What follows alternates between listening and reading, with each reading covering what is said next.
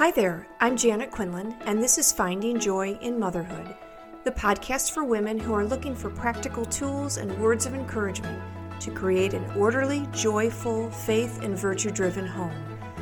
I'll share tips to create mindset shifts that change the way you discipline your children, love your husband, and enjoy your day. This podcast is about coaching women to be the best woman God is calling her to be. I'm so glad you're here. Hi, and welcome to episode number 138 Choosing to Be Happy. In this episode, I want to do a few things. First, I am seeing a lot of new listeners, and a number of people are reaching out to me, kind of asking what I do, what is coaching. And I thought, you know, you listen to this podcast each week, but do you really know who I am? And why maybe what I have to offer could be helpful. Uh, so I want to tell you a little about myself. And for those of you who already know me, you can hit that 30 second forward button and cut it all out. But um, yeah, so my name is Janet Quinlan. I'm from St. Louis, Missouri, in the United States. And I have seven children. My husband and I have been married 38 years. We have three bonus children, our in law children. So three of our children are married. And from those three marriages, we just had the 17th grandchild. Number 18 should show her face in November. So, you know, my mom gave me probably one of the greatest compliments that I could have imagined when she was commenting on the large families that the three of our children were having.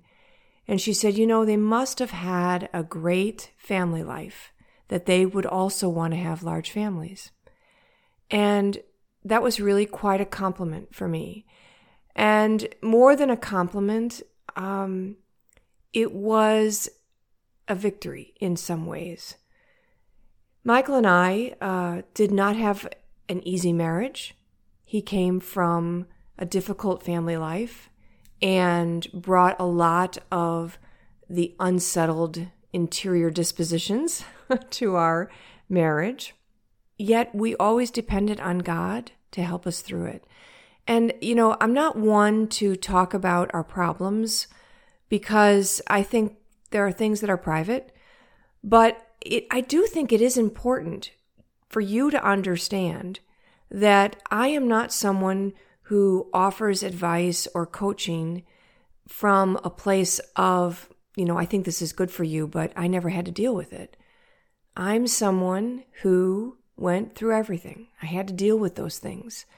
And I learned through trusting in God, but also in challenging the mindset I needed in order to rise above the issues and the problems, to see the long term goal that both Michael and I had, and to understand that in each of our different ways, we were growing.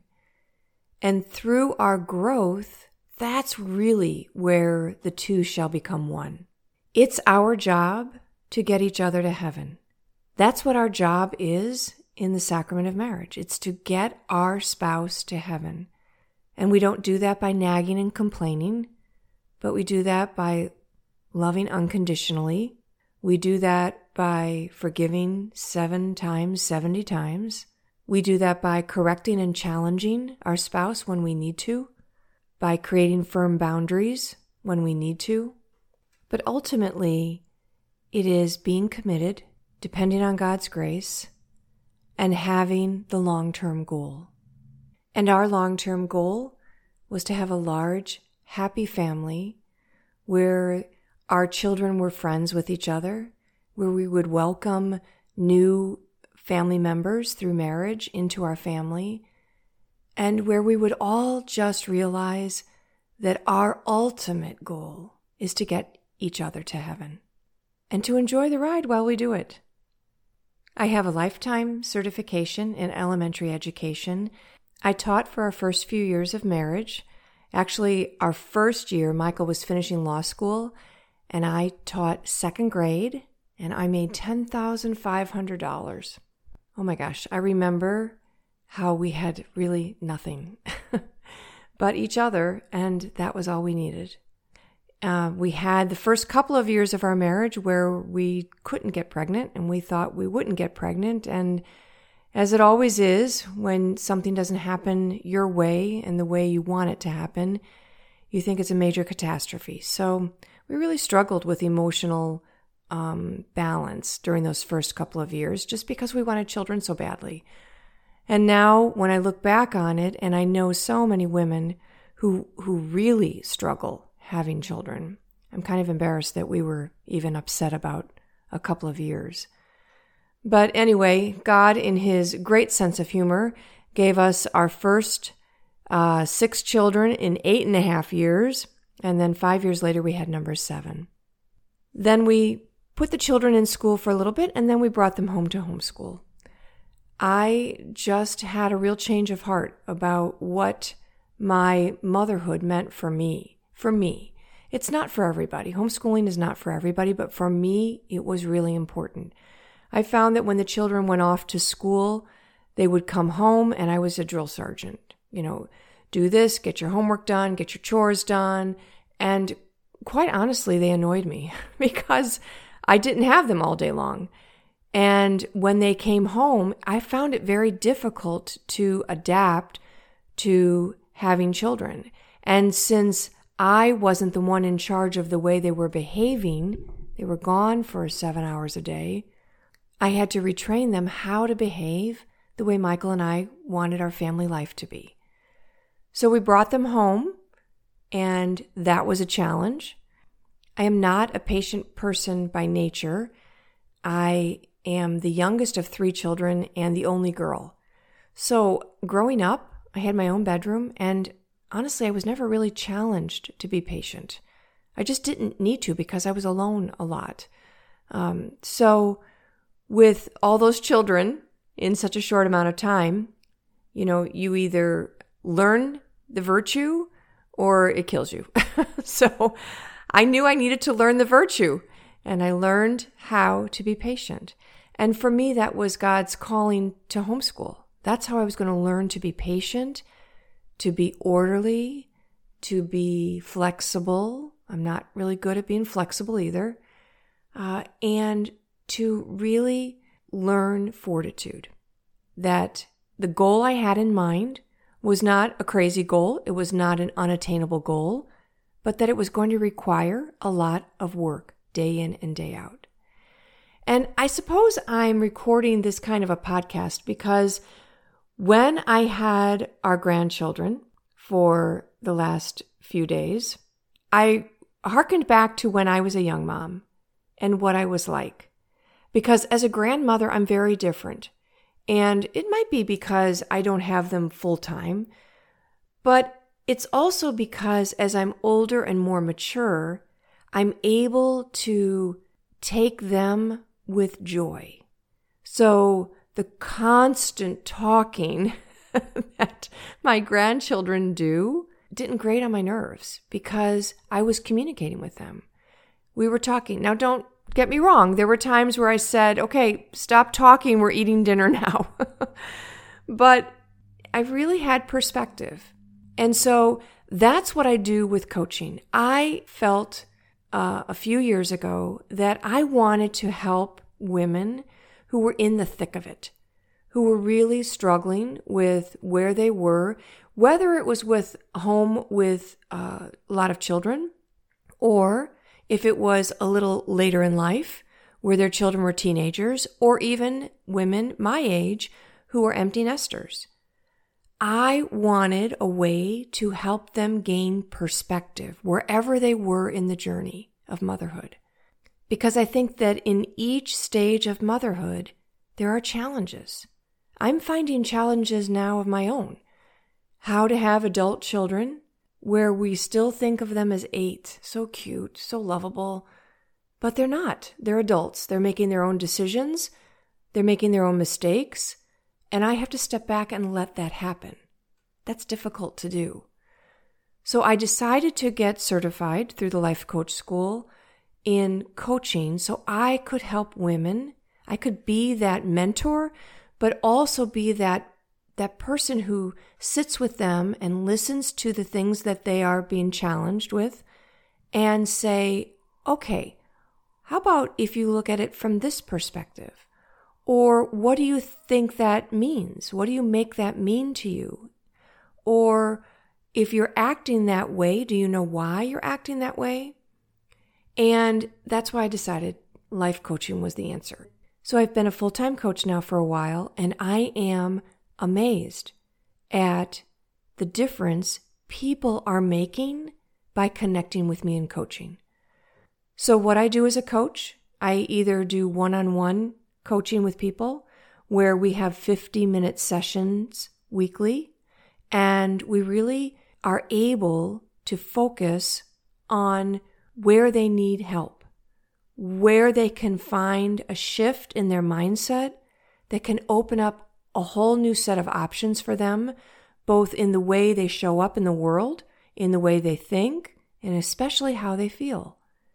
We live in a culture where feelings rule.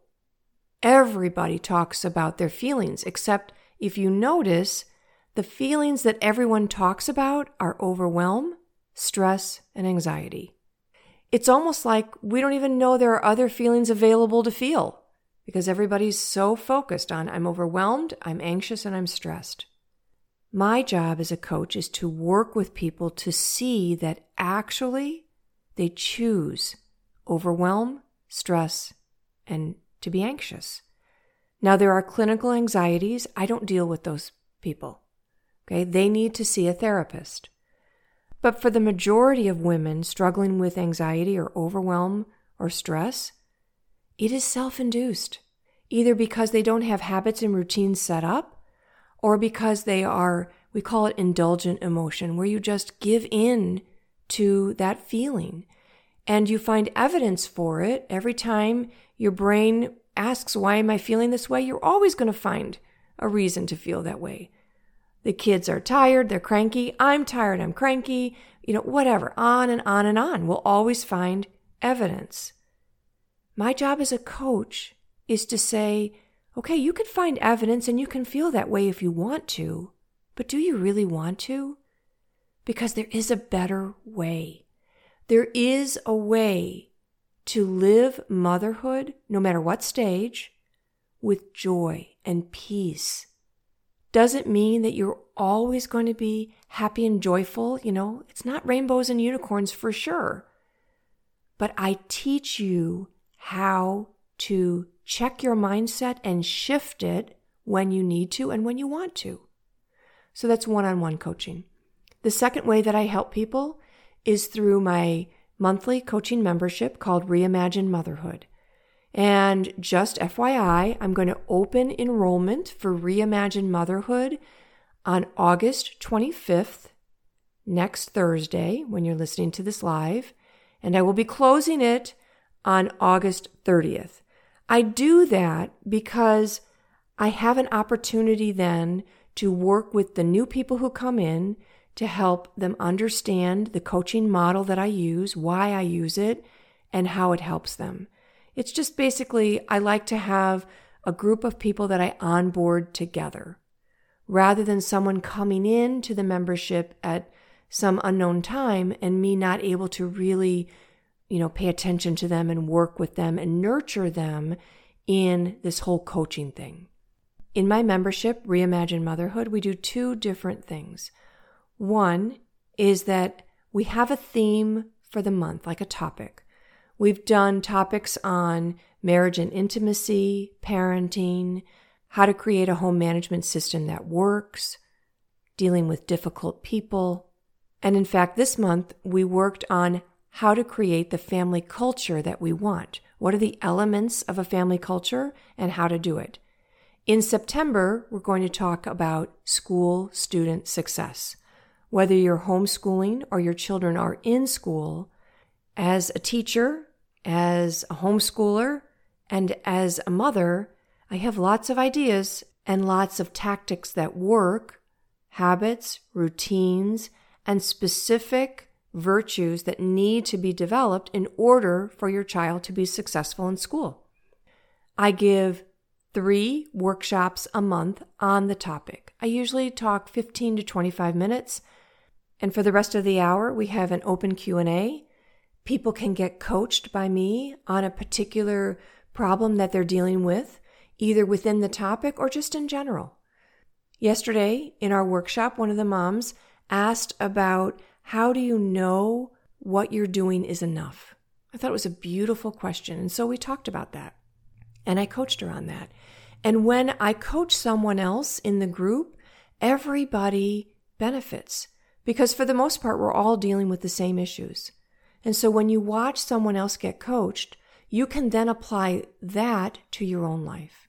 So I do coaching, okay, on the topic of the month, but then I also give practical tips and tools to really make progress on that particular topic. So that's what we do in Reimagine Motherhood. We have three workshops a month and we do coaching and answer any questions that anyone has. All right, now you're saying, wait a minute, I thought the topic of this was about choosing to be happy. It is. What are you doing to choose to be happy? What are you doing? Because we tend to sink into our life and we don't even put our lips above the water to breathe. We take what we have and we don't challenge ourselves to be better. So whether you're working in a job or you're working at home with the children, or you're doing both. You're a professional. And our job is to always seek professional development. And that's where I want to offer to you that coaching, whether it's private one on one coaching or in the membership coaching, is you choosing to be happy. Because when you choose to develop yourself professionally, you will choose to be happy and you will attain more happiness. The better we are at what we do daily brings us great joy, self confidence, self esteem, and satisfaction. And so I would really challenge you. It doesn't have to be my coaching program. If you don't connect with me, there are other coaches out there you can try and connect with them. But connect with someone. Seek professional development so that you can grow. I hear so many women who complain that they have these children and they feel like they're dying inside. Is that you? Do you feel like you don't know what your worth is anymore because you're constantly taking care of other people's needs? I'm going to challenge you that that's your decision. It's your decision to die inside. God didn't give you children for you to die inside. God gave you children so you can grow inside, so that you can become more than you ever thought you could become, so that you could have the virtues you never imagined you could have. You could have the joy and happiness of a beautiful marriage and beautiful children and a family life that just makes you want to get up in the morning rather than want to sleep late. And if you find that you're a person who's wanting to sleep late and you don't really find joy in your marriage, it's on you to choose happiness, to choose to be happy by developing yourself more. Coaching is a great way for that to happen. As a coach, I will help you see where your unhappiness lies and how to overcome it and challenge yourself in different aspects of your life. So I hope that you'll take me up on the offer. Either go to janetquinlan.com and sign up for a free consult, see what coaching is like, see how it really can completely and dramatically change your life, or go to janetquinlan.com forward slash waitlist so that I can get all the information to you about the membership. Choose to be happy. Find what you need so that you can create the mindset so that you can actually implement the tools and the routines. Because once your mindset is changed, once your mindset is choosing to be happy, you'll find how those routines and habits come very naturally. Okay, that's it for now. Thank you so much for listening. Choose to be happy, and that means You need to get out of your comfort zone and choose to be challenged so that you can find joy in your motherhood. Take care. Do you have a life coach who helps you be the woman you want to be, the woman God has called you to be? Who helps you sort through your marriage or parenting difficulties and helps you create the mindset you need to embrace your vocation with joy and gratitude? If you're looking for a coach, I would be so honored to help you. Email me at janet at findingjoyinmotherhood.com.